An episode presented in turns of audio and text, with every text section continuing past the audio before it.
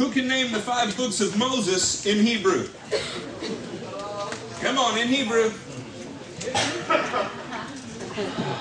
Nobody knew who the left handed assassin was Wednesday. Come on, who can name the five books in Hebrew? Come on, Brandon. What you got?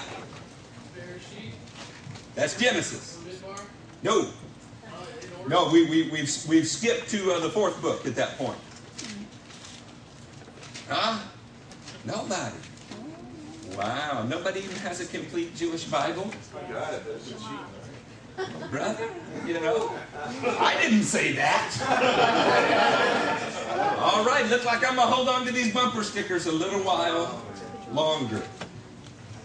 You know, one of the things that I struggle with as a pastor often is I say, I can't tell them that. I, they already know that. And uh, the reality is that what is important to me and what sticks in my mind is not always the same. I mean, some of you guys are engineers, some of you uh, are teachers, you do all kind of things. And so what is important to you on a daily basis and what you retain is different than what is important to me on a daily basis and what I retain. So I put in your bulletin a place you are going to be able to take some notes today. This is uh, November 13th, 2011. Our message today is called 555. That's not the 999 plan. not that that's a bad idea, but it is 555. You know, it's interesting during this time of tribal warfare in the United States, we. Uh, we, we seem to have lots of slogans and platitudes that are being thrown around, and uh, they are so trite so ridiculous that sometimes the people saying them cannot even remember them when it's important. I don't want our messages to become that way. The reason I put these titles on them, and very often in Hebrew, is for search terms on the internet, and so that perhaps it will strike something in your mind that you remember. But when I say Retzev from Wednesday, does anybody remember what Retzev was? Constant combat. Constant combat. We want to relate things from the culture of the Bible to the people of the Bible and right back to our life. 555 is going to be five or three examples where there are five things in them because five is an important number in the Bible. Turn with me to Genesis 9. If you had told me this year when the year started, this year, Eric, you're going to lose the building that you guys invested $32,000 into, and a lot of blood, sweat, and tears, I might not have been happy about it you had told me that the first musical instrument that our church ever paid for that was a significant amount of money, a beautiful ovation guitar, would be stolen, I don't think I would be all of that happy about it.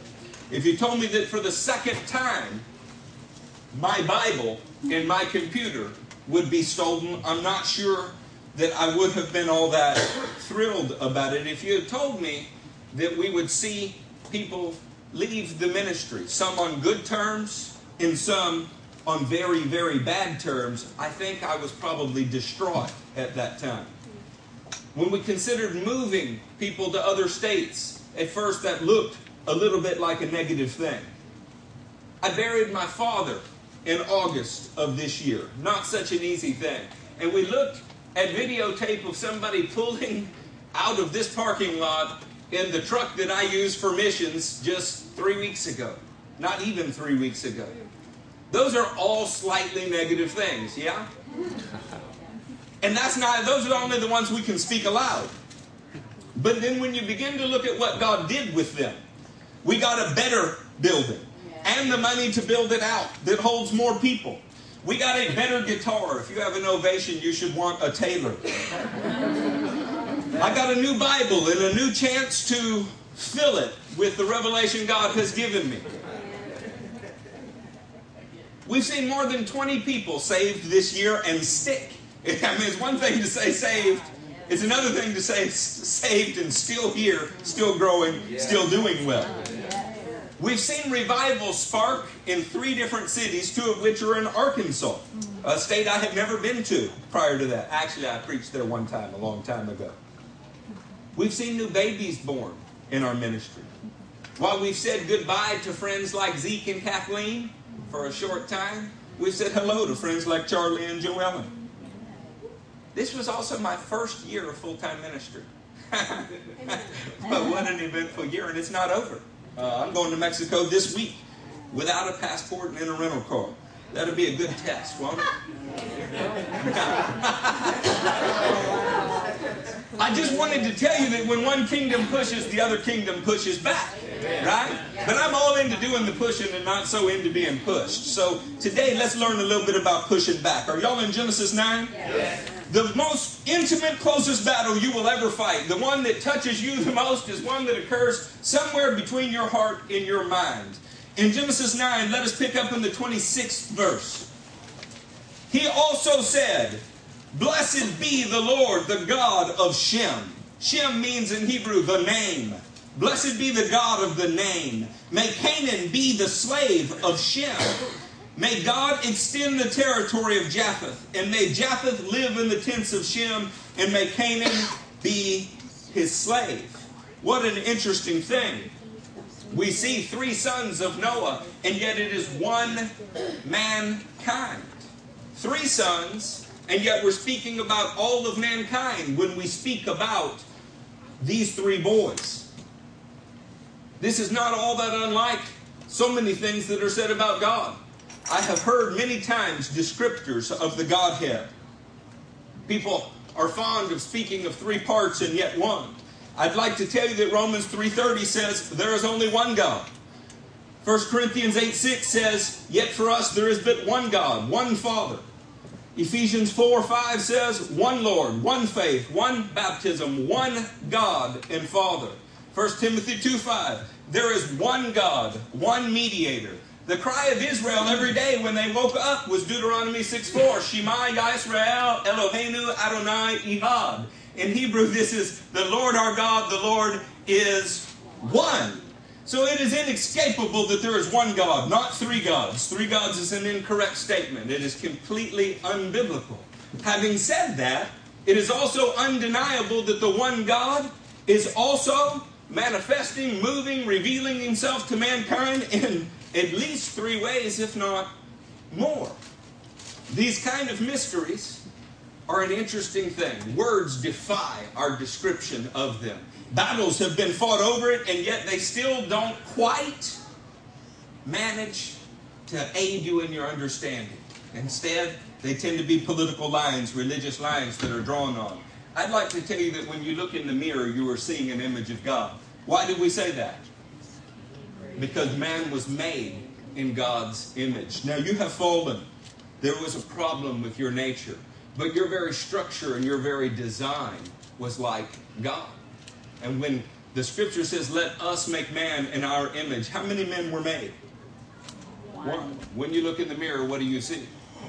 And yet you have definable, discernible characteristics of your one person. Ham, Shem, and Japheth represent mankind, one mankind. And yet, all three boys that form one mankind have different characteristics. Shem means the name. Shem is the Semitic peoples in the Bible. Shem gave us all three major world religions. Shem is the God of the Jews' name. The, the name of Shem's God is the God of the Jews. When Jesus was born, he was born to the descendants of Shem. The land of Israel was populated with the descendants of Shem. This prophecy over mankind is very revealing. Blessed be the Lord, the God of Shem. May Canaan be the slave of Shem. Canaanites later were called. Here, the descendants of Ham. These people all settled in a certain region. They later spread out over all of the earth. But the area that most inhabited by Ham's descendants, Canaan's descendants, we're going to find out is a plain between the Euphrates River and the Tigris River. If you want to find that on a map today, it's in Iraq. It's ancient Babylon. It's also Ur of the Chaldees. The Bible taught something. The Bible taught that although there were three parts of mankind, God had ordered man in a certain way. Shem corresponds to your spirit. This is the part of you who knows who God is. It's where his name dwells. When Keith was born again at a young age, God stamped his name on Keith. That name is, is not removable. It, it's placed in there. That is his new identity. There is, though, something that we're looking at right now, and it is not Keith's spirit. You can't see it. God is spirit and cannot be seen. The visible image of Keith is found in his body. You can see it. You can touch it. You can relate to it. In the Bible, that body is symbolized by Ham or Canaan. And what this very first verse that we have read is teaching is that your body, your physical man, should be a slave of your spiritual man. In other words, what you know in your spirit to be right, you force your flesh to carry out. What do you tell a two year old that does not want to share? Share. Did they not know that they were supposed to share before that? Yes, they knew it. They simply didn't want to do it. So you are training them to make their flesh the slave of their spirit. This next part of the prophecy is an interesting one. It says, May God extend the territory of Japheth. May Japheth live in the tents of Shem, and may Canaan be his slave. Of the three parts of mankind, one would be a slave. The flesh would be a slave to the spirit, and Japheth seems to represent your mind, will, and emotions, or what the Bible often calls a soul. What this means is that there are times in the very center of who you are, you know the good that you should do. Your flesh is saying, don't do it. And then the reasoning part of you enters into the equation to decide who you will obey.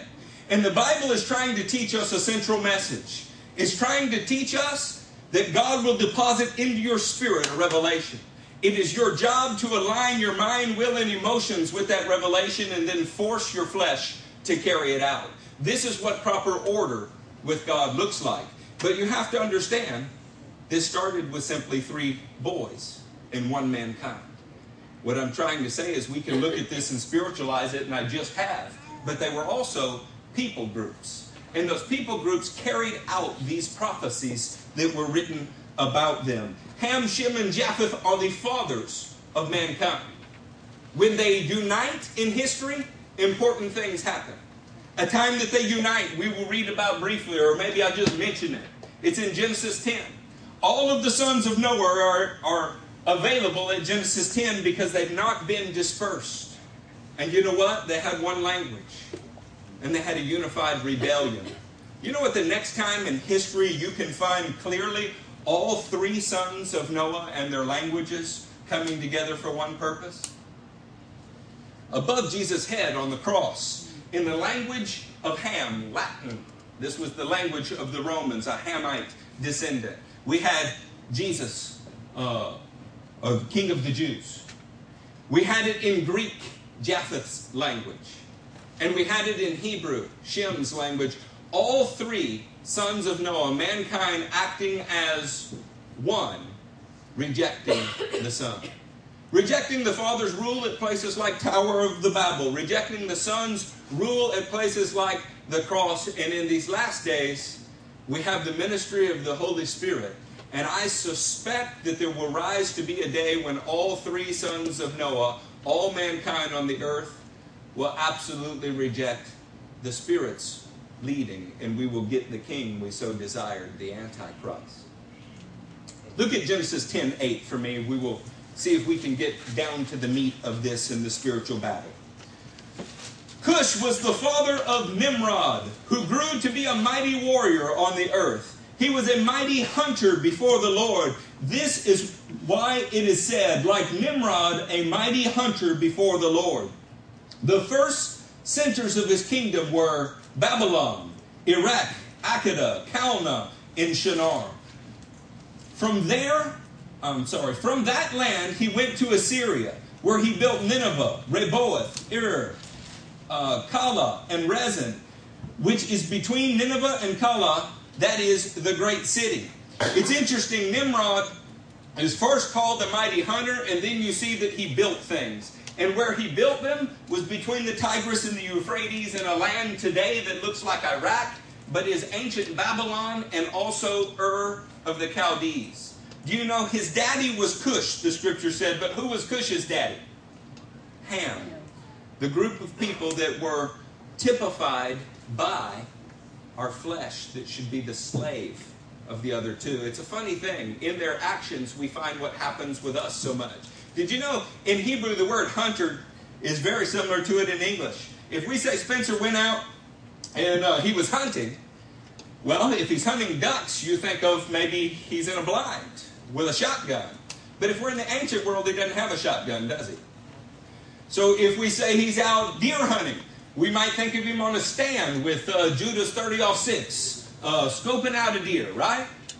But in the ancient world, they didn't have that. So if you were a hunter in the ancient world, you know what else you were? By our terms, it would be called a trapper. You had to catch something. You had to ensnare it so that you could kill it and bring it home. Unless you had a bow and arrow, and it could be killed with a bow and arrow, to be a mighty hunter was to be a mighty trapper or ensnarer. The ancient Jewish sages say about Nimrod that he was the kind of man that ensnared the world. A descendant of Ham, somebody driven by his flesh, and how did he ensnare the world? He unified them with a purpose but it was not God's purpose. In fact, it was the opposite of God's purpose. God said, spread out all over the earth, multiply, uh, subdue the earth. Nimrod said, gather in one place. Let us make a name for ourselves. Let us build a tower that reaches into the heavens so that we can exalt ourselves like God. Your flesh is always self exalting. It is always working against God's purposes. It's why it simply cannot be in control of your life it is working to ensnare you a hundred percent of the time. Another time we see a descendant of Ham show up. In fact, the very next time Shinar is mentioned in the Bible, look at Genesis 14. I'll move out of this history in a moment. I see glaze moving over your eyes. In Genesis 14, at this time, Amraphel, king of Shinar, Arioch, king of Ellasar, uh, Kedorlaomer, king of Elam, and Tidal, king of Goim, went to war against Bera, king of Sodom, and then we have another list of four kings. This guy, uh, Amraphel, who is the king of Shinar. People argue as to whether or not this is so, but I tell you there's a growing number of scholars that look at this word Amraphel, and by the time they, you have to understand this was written in a uh, his name, because he's from Shinar, was in a Babylonian language. Then, because the Bible was written in the language of the Jews, the Hebrews, it went from Babylonian into the language of the Jews and now into English. And sometimes names change. Something like Miriam might become Mary. Something like Johanan might become John or Juan. Because of the differences in languages, his name is really interesting history seems to record him as somebody whose name was Hammurabi. Do you recognize that name? Yeah.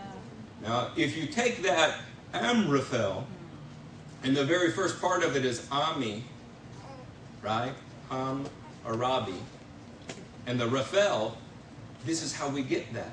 So it's not only similar when you go from language to language, the meaning, by the way, of Hammurabi is Ham the Great. There is no way to escape one fact. Whether or not they're the same man or not might be questionable, although most scholars tend to agree that that is true at this point.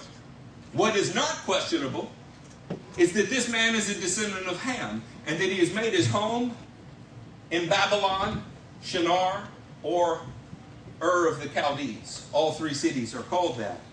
And this entire 14th chapter of Genesis is about something. Does anybody know what it's about? It's about Lot being captured. A descendant of, of Shem, Lot, a man in the Semitic people group who are supposed to receive the revelation, share it with Japheth, and Japheth and Shem put Ham to work.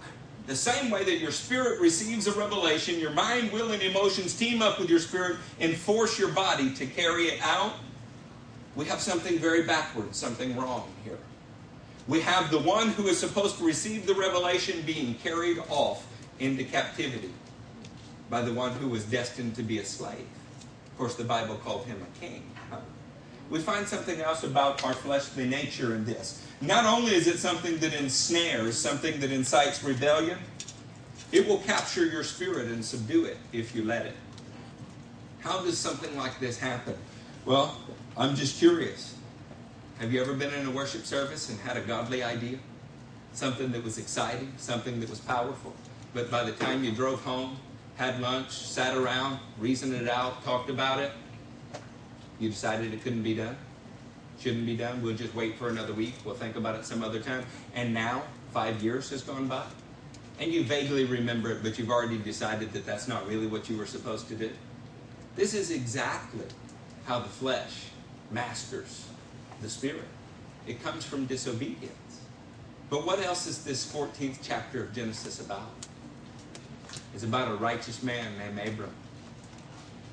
And he went after that revelation. And he rescued it from the hands of the enemy. And he brought it back. We need to be careful where we deposit the revelation God has given us. Have you ever gone with a very cherished idea, something that was personal to you, something that you felt like was from the Lord, and you, you shared it with somebody, and uh, they were not very excited about it? Maybe they rained on it some? Okay, maybe they took out a fire extinguisher and hosed it down, and then stepped on it, kicked it, scraped it off the sidewalk when they were done. What do you learn to do? You learn not to share those kind of things with those kind of people. Jesus don't cast pearls before swine. But let me ask you something. Don't we do the same thing when the Lord reveals something to us? But then we begin to consult the flesh, begin to consult the mind, will, and emotions. And right inside of us, we've got the same little triumvirate going on, huh? When the Lord says it, we simply need to say yes, actually, before He even says it, don't we? Yeah. It is not our job to reason out what God has said. It is not our job to do anything other than carry it out. What is Hammurabi known for in world history? His code. Eye for an eye. Cass caught that. That's good. Somebody else said his His code. code. People have made a big issue out of the fact that Hammurabi's code has some similarities to Moses' code, and it predates it by about 400 years. Hammurabi is actually a contemporary of Abraham, not Moses. And so this was a real problem for people. How could that be? Well, the knowledge of God was poured into Noah. It was poured into Noah's sons. And this man is at the very least one generation away from the grandson of Nimrod, I'm sorry, of Ham, and may actually have been a contemporary, depending on how their lives went. So, was there a, a revelation of, of godly things in the world? Of course. Whatever was before the flood and survived through the boys was still there. You know what Hammurabi's code is completely devoid of? It's completely devoid of any knowledge of Yahweh God. There is a God mentioned, it's the sun God. And it's mentioned in the preamble as having revealed this law. Then, of course, in what could be considered a preface, Hammurabi takes full credit for it. Says he created it, he authored it. He didn't want any glory to go to anybody but him. You know, it's an interesting thing. If you remove deity from law, if you have only a civil law only a criminal law, then who's to really say what is right or wrong? I, I want you to think about this for a moment. Oh, Hammurabi's Code, uh, it's amazing. It's one of the oldest works of law. If there is no love for a deity in it, then what is it really other than self exaltation? You might even come up with things like should we dine naked in San Francisco? You, you might have to have a city council meeting to decide whether or not you have to put down a towel before you sit down naked. That's actually ripped from our headlines of our newspapers in the last three weeks. Yeah. You, you might have to meet to decide whether or not in a nation that uh, was founded on a principle that said Congress shall make no law respecting religion, you might have to meet to shut down anybody who is praying in a certain religion. yeah, how silly is that? Hammurabi's code is really something that all mankind has always been involved in. When you remove God from the equation, what do lost people say? Well, I've been good all my life. I've tried to do what seems right to me. They have little rules for themselves, like if Spencer does this to me, it's okay for me to do this back. It's always devoid of a responsibility to God, and it is what seems best to us. So it's an interesting thing. In Ham, what we see is we see a rebellious son who dishonored the father. In Nimrod, what we see is a rebellious power who ensnared men. And in Hammurabi, what we see is the self exaltation of man, man's self governance, a government that is not based on and does not include God in any way. Let me ask you does that sound like the spirit of Ham as anywhere in the world today? What is most sad is that it can be readily found in the church. Turn with me to Genesis 11. I want to tell you what I feel like the Lord told me. This is uh, what I've given you up to this point is so that you understand what I'm telling you right now. Is that fair enough? Yeah. This is one of those moments in the Bible where a whole chapter goes by and then the author says, therefore. uh, what the therefore is here for, sounds like a lawyer, doesn't it? What the therefore is here for, I wanted you to understand who Ham was, where his people were from, and what they produced so that you would understand this statement. Genesis 11, let's start in 31. Terah took his son Abraham, his grandson Lot, son of Haran, and his daughter in law Sarai, the wife of his son Abram. And together they set out from Ur of the Chaldeans. That is right in the center of the plain of Shinar. It's next to Babylon. To go to Canaan. But when they came to Haran, they settled there.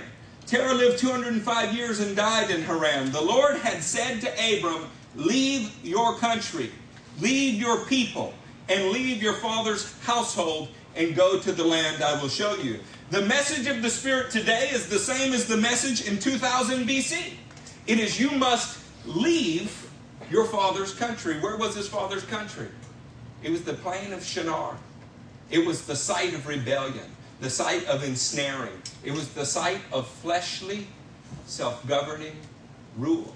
What better way to prove that you have left the plain of Shinar, that place of rebellion, self government, and fleshly rule? What better way to prove it than to not even know where you are going? Hmm? See, if you have to go somewhere that you don't know, where's reason involved in this? Where's the flesh's voice in this? If you don't even know where you're going, you simply have to go. You might even say that's unreasonable. Huh? And yet, this is where the faith of Abraham begins. And I'm going to tell you the truth it's where the faith of Yeshua begins. It's where the faith that is the authentic Bible faith begins. When you abandon your flesh's voice, you abandon reason, and you simply say, Yes. The first step is always like that, and yet He's given us many reasons to trust Him. I like the Jason Upton song. It says, What reason did he ever give you to doubt him? You're here. You're breathing. Did you get that on your own? Or did someone else give it to you?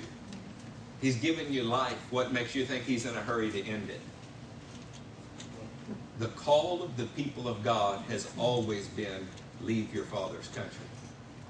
We could turn to Matthew. We could also turn to Mark. Then we could turn to Luke.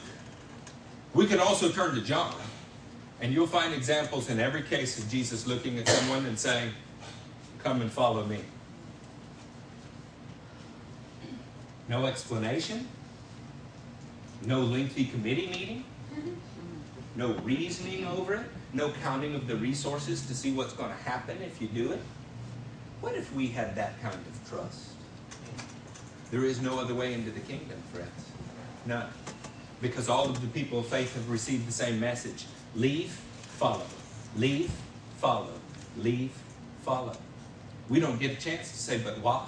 Did you know, Lord, that the hanging gardens of Babylon are a wonder of the world? Think of all the good I could do here. Do you know, Lord, that uh, the plain of Shinar is well watered? Do you know, Lord, what's happening here? We don't get a chance to do that. I was told right before this service started on the phone, you know, Eric, we're not perfect. You're told to aim for it. What does that really mean? When we look at each other and say, well, nobody's perfect, Claire. What do we say? I'm saying, Claire, let's you and I go ahead and have an agreement. I'm not going to show that you're not perfect, and you won't show that I'm not perfect. We'll just say we're not perfect, and then we can talk about sin, but nobody's actually going to call it out. Mm. Isn't that an agreement to compromise? Mm. We're both going to live in Ur of Chaldees. And we're just going to say we had to live somewhere. An old Baptist guy on the first job I had said, Hey, we got to live in this flesh, don't we? you do. it's my slave. You can live there all you want. I'm going to live to my spirit because this flesh is going to perish. That was before I lost my hair and my physique. Still got my teeth, Matthew. Actually, they're fake too. Made out of the same stuff a toilet is. How about that?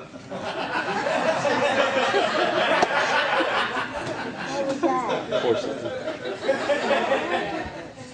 Dentistry is a bit of a cruel, cruel joke, Charlie. I don't know what to say. I want to tell you that the same message is going out to the people of God always. It is that you have to leave Ur of the Chaldees. The idea that the flesh has is a, it sets in motion the idea of a society that's free of God and is full of self. Now, it doesn't matter what kind of deities you worship, if you get to pick them, like uh, my pastor told me one time about when he was lost. He was in the Navy, and they said, What should we put on your dog tags? He'd grown up assemblies of God, and they were always picked on. So he said, I could go. No, I'm not Catholic. I'd have to pick man. Um, I'm Baptist. I said, Why'd you choose Baptist? Now, I was Baptist when he told me this. He said, They were the only people I knew that were never persecuted. if you get to pick, if you get to pick, how is that in any form other than self exaltation? The reason I tell you this is because Joshua 24 says that Terah, Abraham's father, was an idolater. Well, of course he was. He lived in Ur of the Chaldees, the land of Hammurabi's code, where everybody got to govern themselves. And when we govern ourselves, we like to explain our actions. We just blame it on a deity. Do you know what Abraham's father, Terah, in, in Jewish history, uh, what happened the night before they left? The night before they left, they went into, uh, Abraham goes into the shrine room, right? This is where the family gods are all kept. And I mean, mind you, you need a god for fertility, right? Because, I mean, you know why. Yeah. We, we, need a, we need a god of agriculture. What else might we need a god of? Well, today we would need one of prosperity, right? Because that's what's being preached everywhere else. Health. Any other? A god of happiness. You, you picture all the little wooden statues you want. So, so uh, Abraham walks in and, and he has uh, the Jewish equivalent of a machete. It was really more like a, a, a, axe. But in any case, he cuts them all up. Except one. He leaves the one and he puts in his hand the little machete. So then he sneaks back out of his father's idol room. Dad wakes up the next morning to go bask in his self exaltation. I meant his worship of his deities. And he sees that they've all been toppled over and cut up. And Jewish tradition says his dad comes to Abram and says, What happened here? Abram said, I think it's quite obvious what happened here. All the gods are dead except the one that's got a machete in his hand. Abram, quit fooling with me. Who did that? What do you mean, who did it? He did it. He's just a wood statue. Then why do you worship him, Dad? Oh. Jewish tradition says that happened. I don't know whether it did or not, but we see it happen every day. How many people do you know that, in the name of some religious principle, are doing things that really benefit themselves? In fact, when we get right down to it, hey, anybody give to the police associations in here? You got those little stickers on your car? okay, so nobody in here does that if they didn't give you the little sticker to put on the window, would you still get it? Uh-huh. See, this is like that license plate I saw in 1993. It's on a Jaguar in Baton Rouge, Louisiana. It said, I tithe. Ooh, good for you. You got your reward. See, so many things that are done, the actual motive for doing them is something that is selfish, even church attendance. Church attendance is often little more than to assuage your own personal guilt so you feel like a good person. That's not why we go to church, friends. We go to church so that we can hear the voice of God say, Leave Ur of the Chaldees. Don't reason it out. Don't submit it to the committee for approval. Do it because I said so. And you thought you did it last week, but I'm going to show you a new area this week. And in your journey with me, you will learn to trust me. That's what it's about. But when you go into the Christian bookstore today, I would submit to you that that's not what you see the most of. What I actually saw that Justin Bieber has a Christian book out in, uh, yeah, look, I get that wrong. That's not how you say his name. Bieber. Beaver. Whatever. The point is, is anybody, anybody that could sell a book can be put there. I remember when Deion Sanders had life-size posters, and well, that didn't last long. You guys before me remember when Bob Dylan did. Yeah. How about that? See, we have set up for ourselves Hammurabi's code, Ham the Great's code. Whatever appeals to our flesh, that's what we will call right. The Bible is largely the story of being called out of that. Leave its tracks, leave its rebellion, leave its law of self worship. Shem must come out from under Ham. We're like Lot. We've been taken captive and we don't know it. God said to Abraham, Leave. Jesus said to his disciples, Leave and come follow me. I believe that the Spirit of the living God is saying, Separate yourselves. I believe that. Now, there are a lot of ways to separate yourselves. You could go find a cave. Nolan, you could suddenly become Archbishop, whatever. we could reverence Nolan for not speaking for two whole years. Oh. Right? How holy. And go hide in a cave. He's separate. I believe that what John, what John 17, Jesus' prayer, teaches is not that we leave the world, but that we're set apart in the world, protected from the evil. You know how you be protected from the evil one? No part of you belongs to him. Yeah. When you are doing only what God has deposited in your spirit, no part of you is liable for destruction. No part of you is in jeopardy. The Lord God had said to Abram, Leave your country, your people, and your father's household, and go to the land I will show you. the land I will show you. I will make you into a great nation, and I will bless you. I will make your name great, and you will be a blessing. Lord, make me a nation, and then I'll go. Lord, bless me, and then I will go. That's not the way it works. You step out and you trust Him. I will bless those who bless you, and whoever curses you, I will curse, and all the peoples on the earth will be blessed through you. I love verse 4. So Abraham left as the Lord had told him. What if that was the only commentary on Abraham's life? If you know about God's nature, if you know who He is, you don't need to know the rest of the story. You need to know that God, if He said it, it needed to be obeyed, and Abraham obeyed Him, and that would be enough. The fact that you find out that his descendants are all over the planet today and gave you the book that you hold in your hand now, that is a blessing. These are reasons to trust him. But he doesn't owe you that, does he?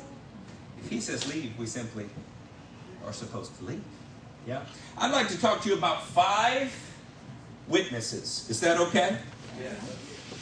I asked for the Hebrew names of books because wouldn't you think that if we're going to study the Hebrew Bible, we would know the Hebrew names for the books of the Bible? At least the first few. Well, amen. Brandon got Bereshith. That was good. He's a bold young man about to get married, setting off in life, doing amazing things. But the rest of us in here in a church with Hebrew written on our pulpit, with uh, rife with Jewish roots teachings, a library full of Jewish roots books, and all the rest were hesitant. You know what's interesting about that? When I say them, you're going to remember them. When I say them, you're, you're going to recognize them again. But somehow or another, we miss the message because our culture was not designed by God. Theirs was. You realize that if you lived in ancient Israel, your constitution was the Word of God? That meant that whether you were particularly godly or not, everywhere you looked, you saw godly principles. You couldn't help it. Is that true in America? No. This is why God chose one nation to become the priestly nation. Some have criticized them, called them a super race. They're a supernatural race. And you're called to be grafted in with them and become one new man. The Jew is not any better than you, he's simply chosen. He's chosen. What are you supposed to be? Chosen. Where would you get an idea like that? Well, the first book of the Bible, Bereshith, is translated in the beginning.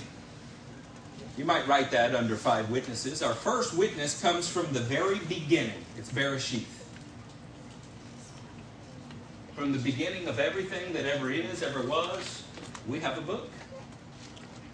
The second book of the Bible, Exodus, is called Shemoth in Hebrew. Shemoth is translated, these are the names. What this is a witness to you is that from the very beginning of creation, before that there was a world, before anything existed as you know it, the God of the universe knew the name. He knew your name. The third book of the Bible, Genesis, Exodus. Now we're in Leviticus in the English Bible. Of course, if it was a Hebrew Bible, it would be Vayikra. It means he called.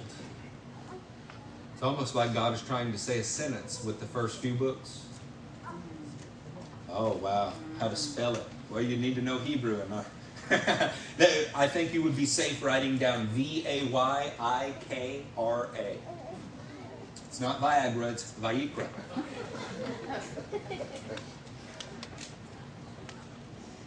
So in the beginning, these are the names. Vayikra, he called. It wasn't enough that God knew your name, Andrew. It wasn't enough that before everything he purposed you, he also called. Who in here has answered that call? The first few books of the Bible begin to tell us that God intended to have a people for himself and that he knew their names and that he would call to them. These are witnesses from ancient times. And what does he call? He says, Leave Ur of the Chaldees, leave the reign of the flesh. I have got something for you. Today we can't say that without finishing the sentence, and it's better. Right? If God asks you to do it, Cody, it's going to turn out for you better. You know, that's not Christianity. It very well may turn out better. It also may be that he's drawn and quartered. I mentioned Andrew earlier. Did you know that the Apostle Andrew was supposed to have been killed in India? Yeah, they tore his arms and legs off. So is it always going to turn out better? Was that incumbent upon God to offer Abraham a better deal? Abram, if you want to leave, this is what I have to offer you, but in the end, it's up to you. That sounds more like Hammurabi's code to me. But a law that is based on the love of the divine, the deity, says, I'll do it because I love you, Lord, whether it's good for me or not. I trust you. And it just so happens that it is good for you. Where did we stop? We stopped on number three, Vayikra. Here comes yours, Brandon, number four, Bemidbar. Bemidbar is in the desert. Where did God find you? He found us the same place he found Israel, the same place that he called his people out of in 516 BC. The same place he's still calling them out of today, whether literally or figuratively. In the desert, this symbolizes sin, slavery, Egypt, Ham's rule. Just so happens that Egypt also descendants of Ham. Isn't that funny? All the people of God called in the Bible are being called out from under Hamitic rule. Even you. Last one, fifth book, fifth witness, Devarim. These are the words. Let's put that together while you're writing. In the beginning, these are the names he called in the desert. These are the words. He begins to tell you, I knew you from the beginning. I named you. I have called you. I knew where you were when I called you, and I am saying, Come out. This is my word. The message has never changed. It's been exactly the same since Nimrod was defying it at the Tower of Babel. It's been the same since Hammurabi captured Lot. It's been the same since Abraham was called out of Ur of the Chaldees, and it's been the same since Jesus, the living Christ, has called you out of the slavery of the world. You know what has changed? We've redefined the faith. The faith used to be based on He said go, so I'm going. Don't know where I'm going, doesn't matter to me. Now we've said you only go if it is your best life now. Every day needs to be like a Friday. You need to be rich. You need to be happy. You need to be prosperous. This is what He wants for you. You need to be completely self absorbed. This is what He wants for you. Friends, that's what you're supposed to be leaving, not what you're supposed to be running to. I want to tell you If you're on the right road but you're headed the wrong direction, there could be a few bumps there because the Lord loves you and He tries to turn you around. Wouldn't it be great if you got a chance to listen to and obey preaching?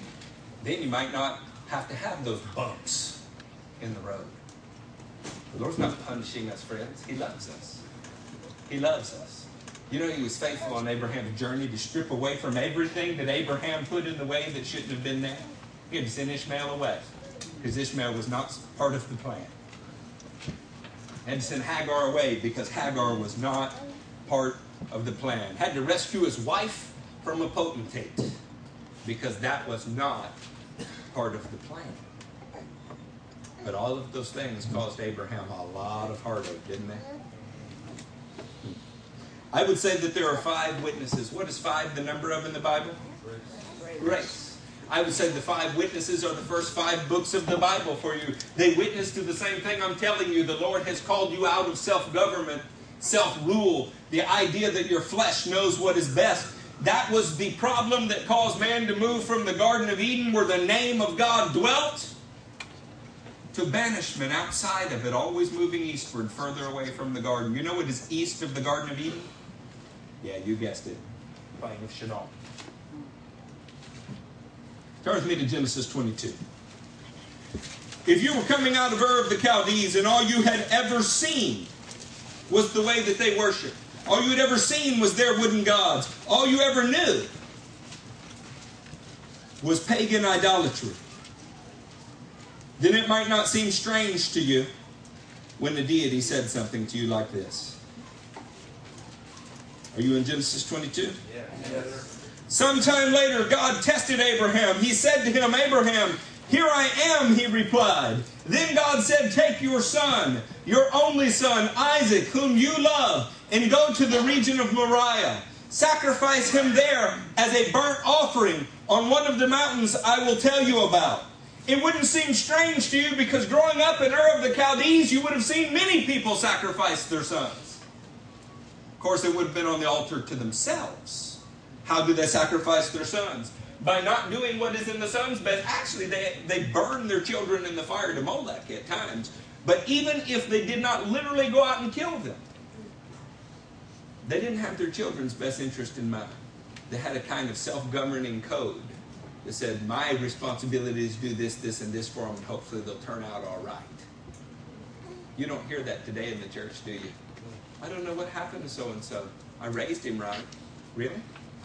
That what the Bible says? Is that how the Bible teaches it?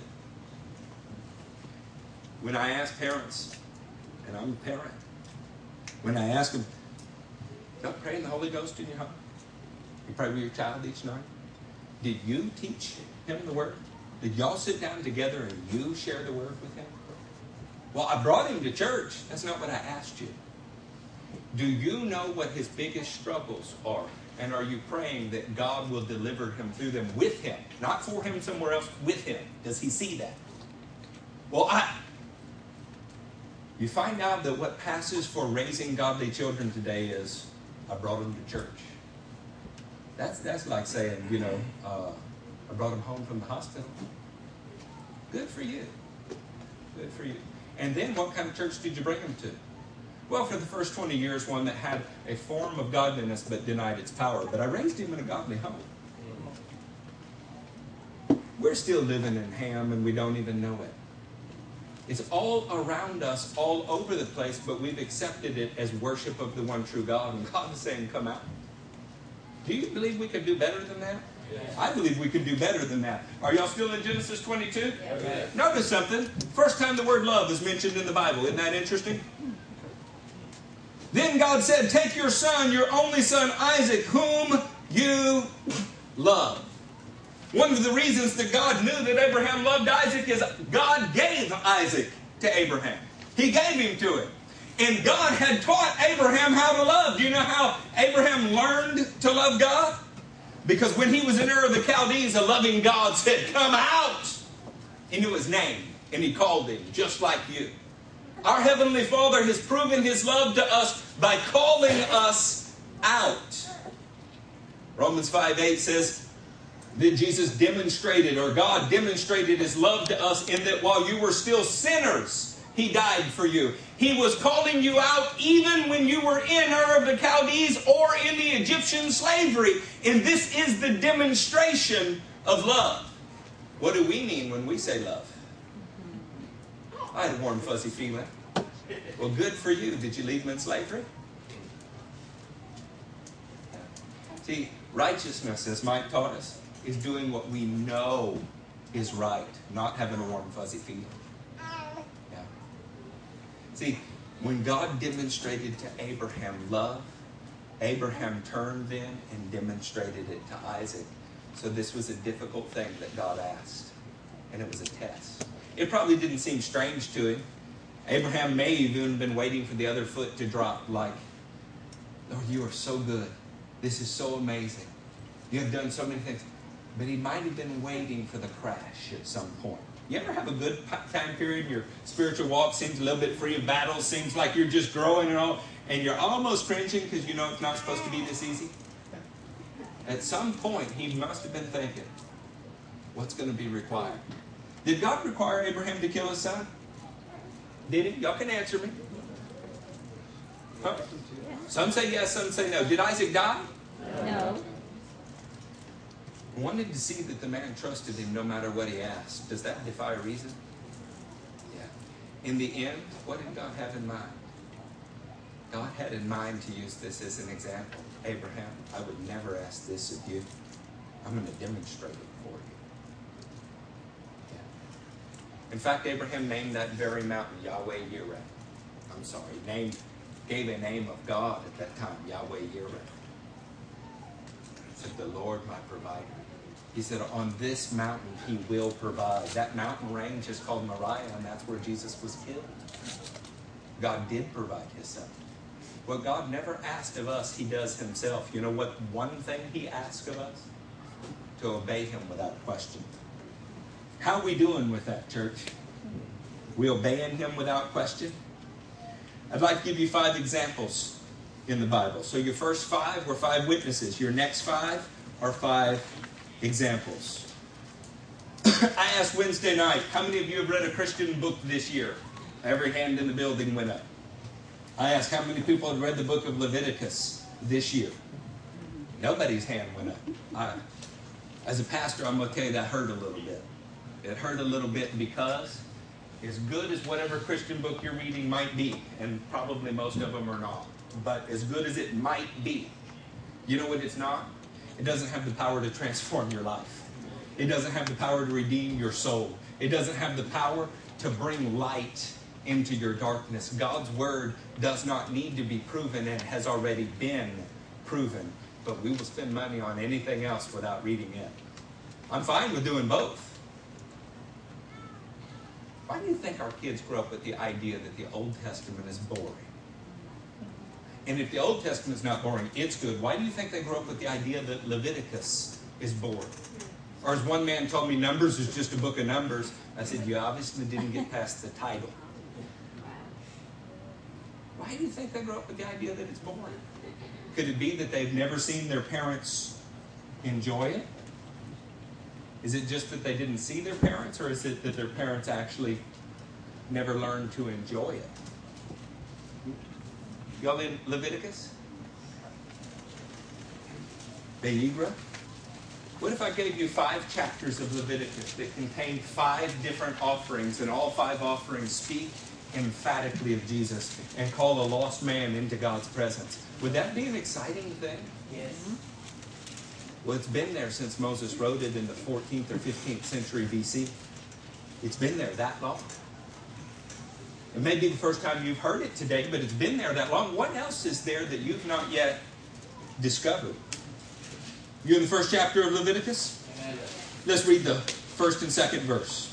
From the first verse, we get the name. The Lord called Vayikra to Moses and spoke to him in the tent of meeting. He said, Speak to the Israelites and say to them, When anyone brings you an offering, brings an offering to the Lord, bring as your offering an animal from either the flock, the herd, or the flock. To start with, this word offering, which it's not one of your five. You've heard it. It's a New Testament word that you may not have ever known what it meant. It's korban. Korban is a Hebrew word that means to bring near. Now, that may not sound revolutionary at all to you, but I want you to imagine that you've lived in Ur of the Chaldees. You were in Abraham's father, Terah's shrine room. What did it mean to go near those gods? They weren't gods at all, were they? They were little wooden statues. The idea that you really could reach deity, that was pretty foreign from the ancient world. I mean, man had gotten thrown out of a garden where the presence of the deity was, and all he had done since then was create for himself his own deities, and most of all, himself. But the beginning of the book of Leviticus says when you bring an offering, korban, near to God. Come on. Angie, do you remember when you fell in love with Darren? Yeah, she, she's getting excited now, Darren. Did you get a little flutter in your chest when you knew an important moment was coming, like you might pop a question? How would you feel if you knew that for the first time in human history you were going to be brought near to God? Would your heart flutter? Would you be filled with excitement? If you thought the book of Leviticus was some silly B grade slasher film put to ancient text, it's because we haven't understood it. The book of Leviticus is about the God of Shem, the God of Abraham, calling to the people saying, You can come near to me. Korban is near. The first offering mentioned in the book of Leviticus is in the third verse. If the offering is a burnt offering from the herd, this word burnt offering means olah. In Hebrew, olah has to do with stairs that ascend. You might be getting the idea here. If you're going to bring an offering near to me, the first kind that you might bring will ascend into my presence as it's burned up. What an amazing thing. You had a way to email God. And in emailing him, you would suddenly be closer to him. You would be in communication with him. If you lived in Ur of the Chaldees, you had tried to build towers but couldn't get close to it. And now you mean to say all I have to do is come and do this and I could be closer to you? See, New Testament scholars have really messed this up. We've said they could come close, but only so close. Well, of course, Jesus is the ultimate. Of course, he's the fulfillment. Does that mean that this was not amazing? See, we've juxtaposed the two systems so long that we've made one devilish and the other righteous, and they're both righteous. In fact, Jesus is the law. Amen. He's the living, breathing, walking law. Amen. What Olah did, Jesus did. You're going to find out what all five sacrifices do. Jesus did. And he did them once for all. But this was still to a called group of people. And they found a way they could come close to God. The first one was through Olah, a burnt offering, a way to ascend into his presence. Look at the second chapter for your second one. When someone brings a grain offering to the Lord, this grain offering is a mincha. M I N C H A H. Mincha. Mincha is very special. Every god in the ancient world required bloodletting of some kind. Usually, the more it hurt, the more they said that they would honor you. So you were sure that if you just cut yourself enough, your God would hear you. Do you remember Elijah contending with the prophets of Baal and Ashtoreth and they cut themselves? You remember the detestable God of the Moabites required Molech, he required their children in the fire? This is because if God was pleased with this small, hurtful sacrifice, piercing, then surely he'd be pleased with this giant cutting sacrifice. And if he was pleased with that, surely he'd be pleased if I gave him my child. This was the way the pagans thought. Of course, our God went exactly the opposite. He said, No, if somebody's going to give the most, if somebody's going to give a child, it'd be me. He said, No, here with Minchah, he said, You can come near me, you can korban. A mincha is specifically a bloodless offering. Grain. He said, I want you to bring me something that my priest can eat in my presence and y'all can all enjoy it. It won't require any shedding of blood. That was revolutionary for its day. It was a way of saying, Lord, I love you, and here is tribute. Not tribute because you've conquered me in war, tribute because you are the ultimate, and you don't require me to shed my blood. So I wanted to give something back. You know what that might be the equivalent of, New Testament church? I hate those words, but I'm trying to say something that you'll understand. Tithing. Not shedding blood. It's like tribute. You weren't conquered in war. You simply say, Lord, I trust you. I love you, and I wanted to give something back. Mincha. Turn with me to chapter 3. In the third chapter and first verse, isn't it nice how that's happened? In the third chapter and first verse, if someone's offering is a fellowship offering, a fellowship offering in Hebrew is a shilim. Shilim means thanksgiving, peace, fellowship offering. Do you mean to tell me that the God of the Jews will let me come near to him and have peace, a harmony, a right ordering? Do you mean that the God of the Jews will let me come near him and have fellowship? God, it sounds almost like he was willing to be a friend. See, that's not a New Testament revelation. Abraham was a friend of who? God, 2,000 years before the cross. Moses spoke to God like one man speaks to another face to face, 2,000 years before the cross. We have five witnesses in the five books. We have five examples in these five offerings that were steadily telling us. And you know what? We don't even read them.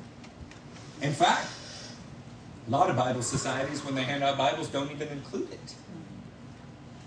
Can you imagine that? We've redacted God's Word. We'll tell you what, we'll give you a New Testament, because we like eschatology, we'll throw in Daniel. And everybody loves the Psalms. We'll put that in there, but nothing else is necessary. How insulting is that?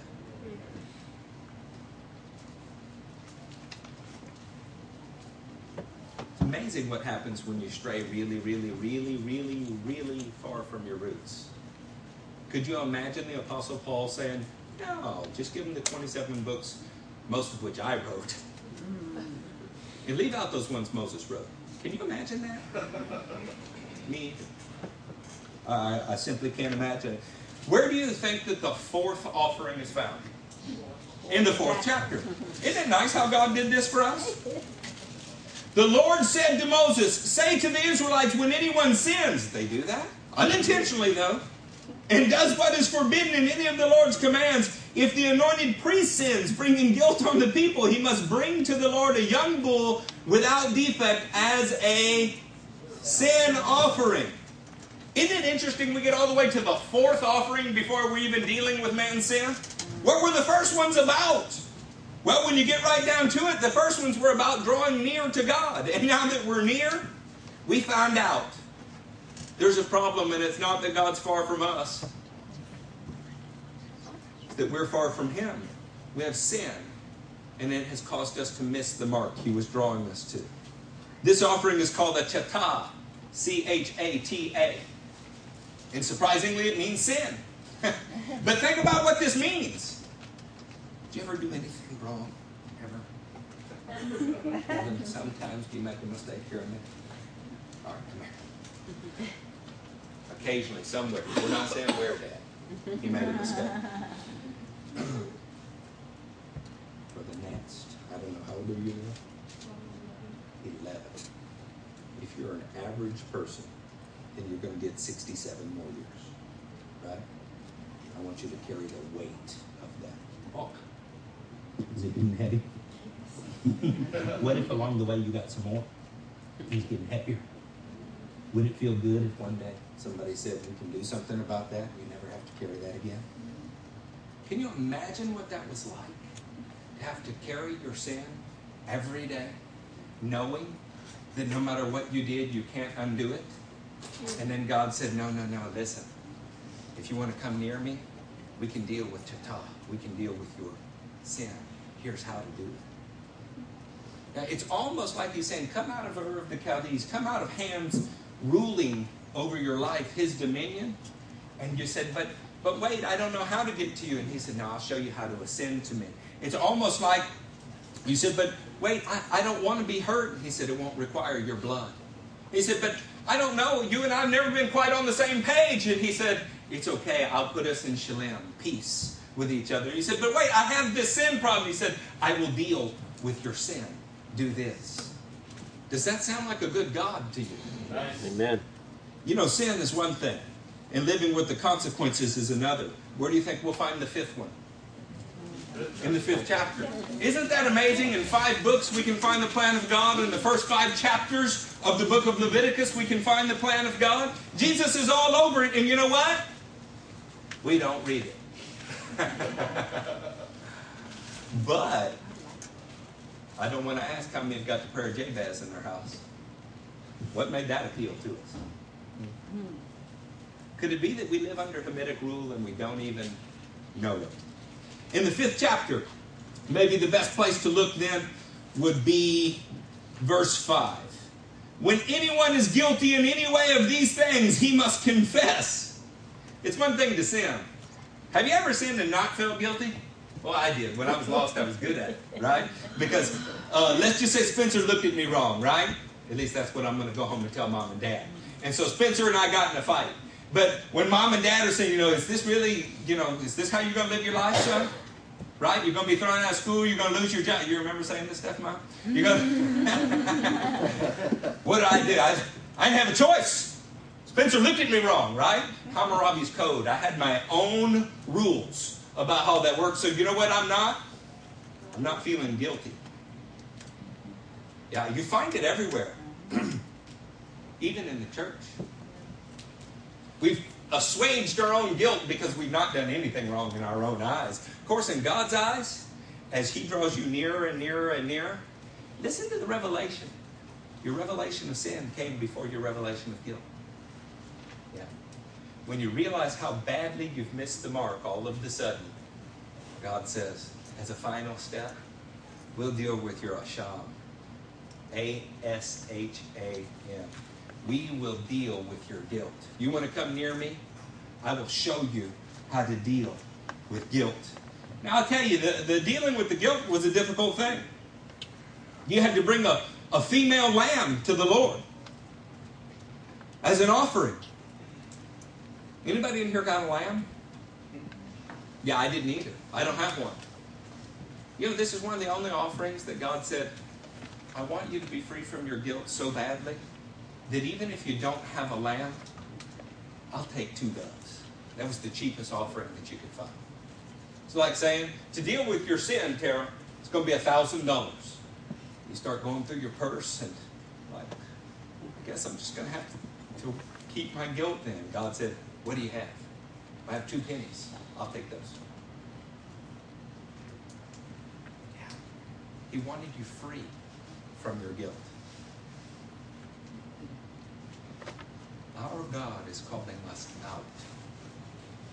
The first five books of the Bible tell the story. The first five chapters of Leviticus, where He called you, is telling you how to get near to Him and what He will do to help you get near to Him. Our message was 5 5. There was one more 5? I never could drive 65. That's an old song, isn't it, cats? They don't even know it, do they? Y'all don't know I can't drive 55? Wow. I can't believe there's nobody that knows that.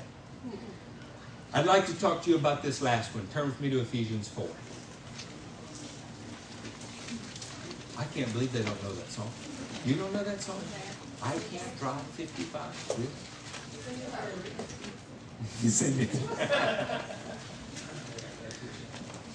wow. Jim, that's a Harriman saying a thing. Uh, All right.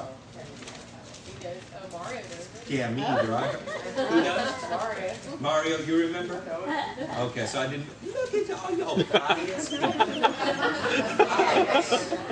Pious. I personally was never into that kind of music. I just fell in love with a woman who was. Their hair looked just like hers. In Ephesians 4, in Ephesians 4, look at verse 11. No, let's look at verse 7. But to each one of us, grace has been given. Five. Five is what is the number of five? Grace. There were five books. Grace. There were five sacrifices in the book of Leviticus. Grace.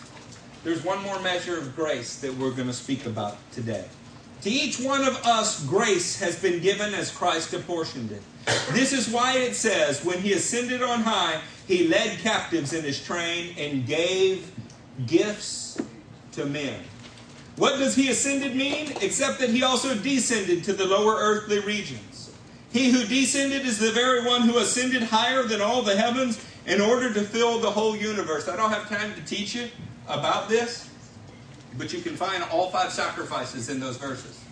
If you just look, we have ascension in those verses. We have harmony with God in those verses. We have dealing with sin in those verses. In those verses, we have all five sacrifices.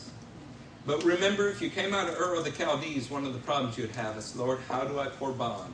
How do I get next to you? Jesus did what those sacrifices were designed to do. He descended to where you were.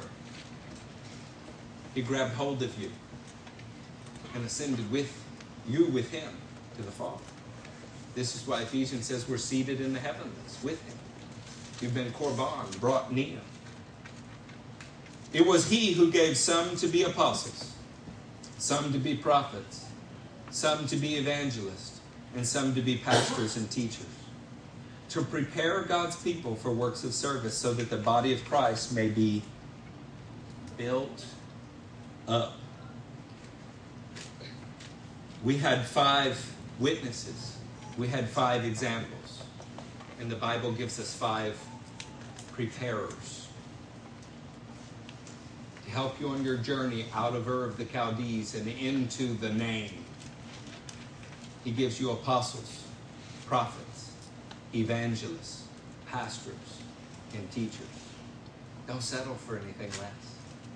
Don't carve out three or four of the offices simply because you don't see them. Do you think maybe the reason our nation is unfathered is because there have been no spiritual father figures, no apostles? Maybe the reason our nation has been so uncorrected is because our churches are non-profit organizations. Nobody to point out sin. Uncorrected. Who in your life can point their long finger at you and say, I know by the Spirit of God you are in sin? Say, I'm not doing anything. Exactly. That's what sin is. The good you know to do and are not doing. For us, righteous living has become we don't do what the world does. That's righteousness. Then what separates you from a Mormon other than the presidency? What separates you from a Jehovah's Witness? What separates you from Hammurabi's Code or any other moral law? If your righteousness is defined by not doing what the world does, how is that righteousness at all?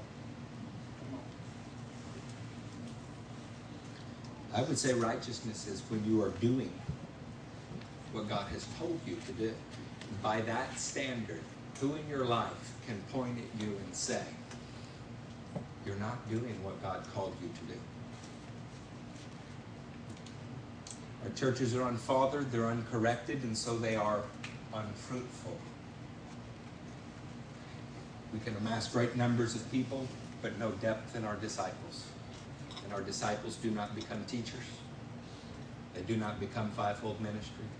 And even when we start our own churches, they end up expensive family gravestones. And the reason that they do is because we're unfruitful. We don't know what it is to multiply. You know when you multiply? It's when you watch a video like that one that you saw today. and you don't reason it, you don't consider how much money you do or don't have. You stop counting all of your cost and you simply say yes. And you trust that the Lord will give you what you need for the journey because He called you to go.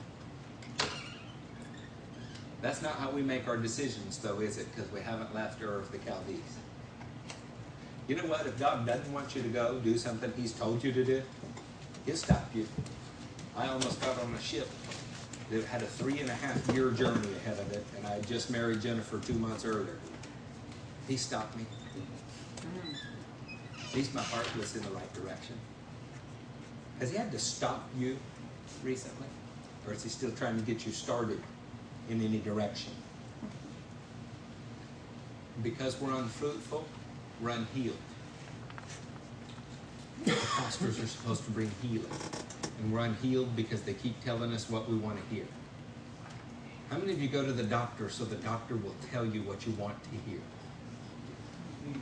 You have the spine of a 102 year old man and you're 26 years old, but I'm going to tell you you're perfectly healthy. Would we accept that?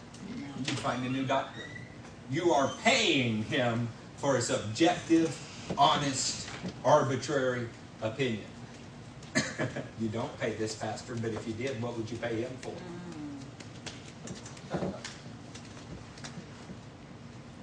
Most of the time, most of the time, when somebody leaves angry from our church, they simply left because somebody, if not me, in here told them the truth.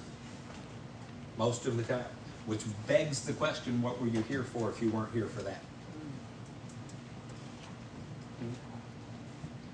Our churches are unfathered, uncorrected, unfruitful, unhealed.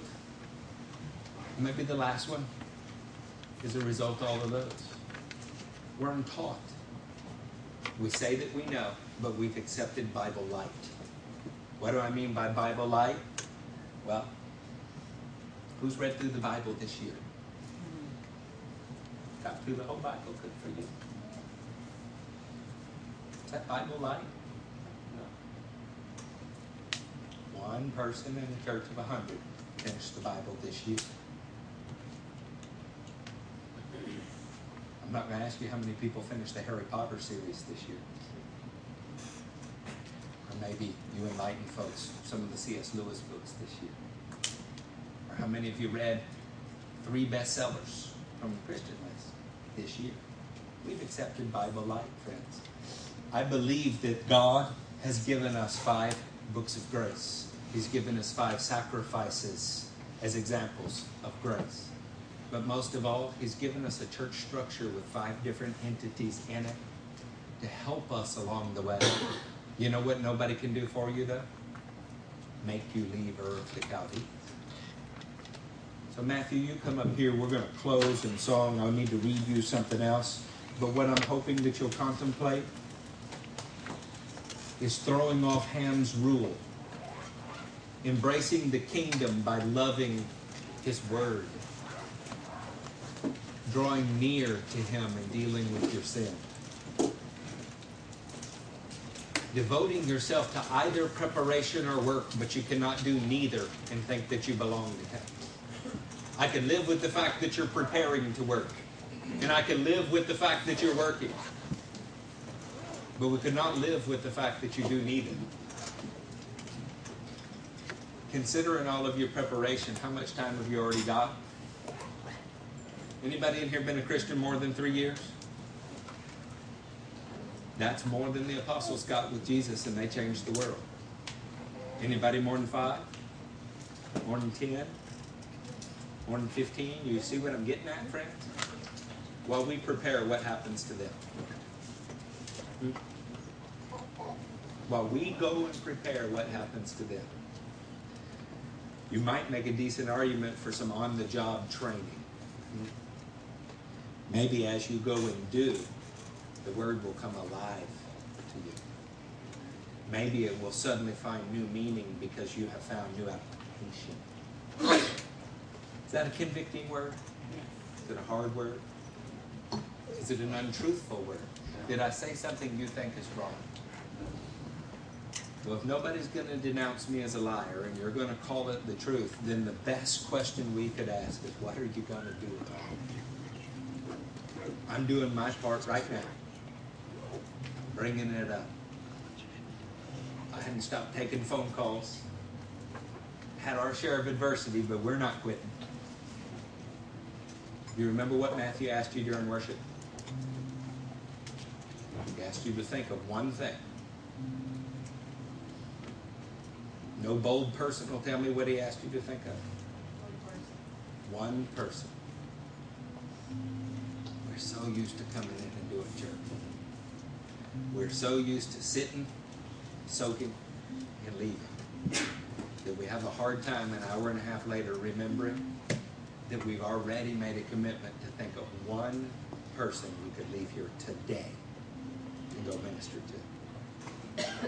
Some might call that gospel hardened.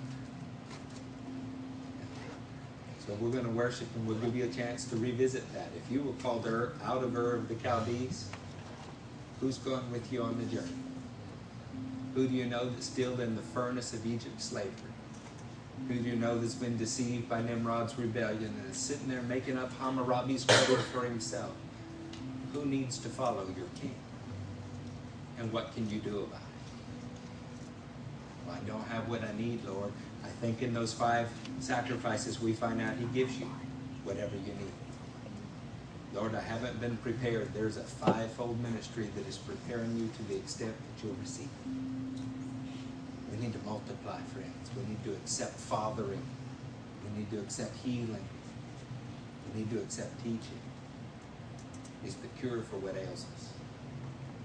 Now stand to your feet.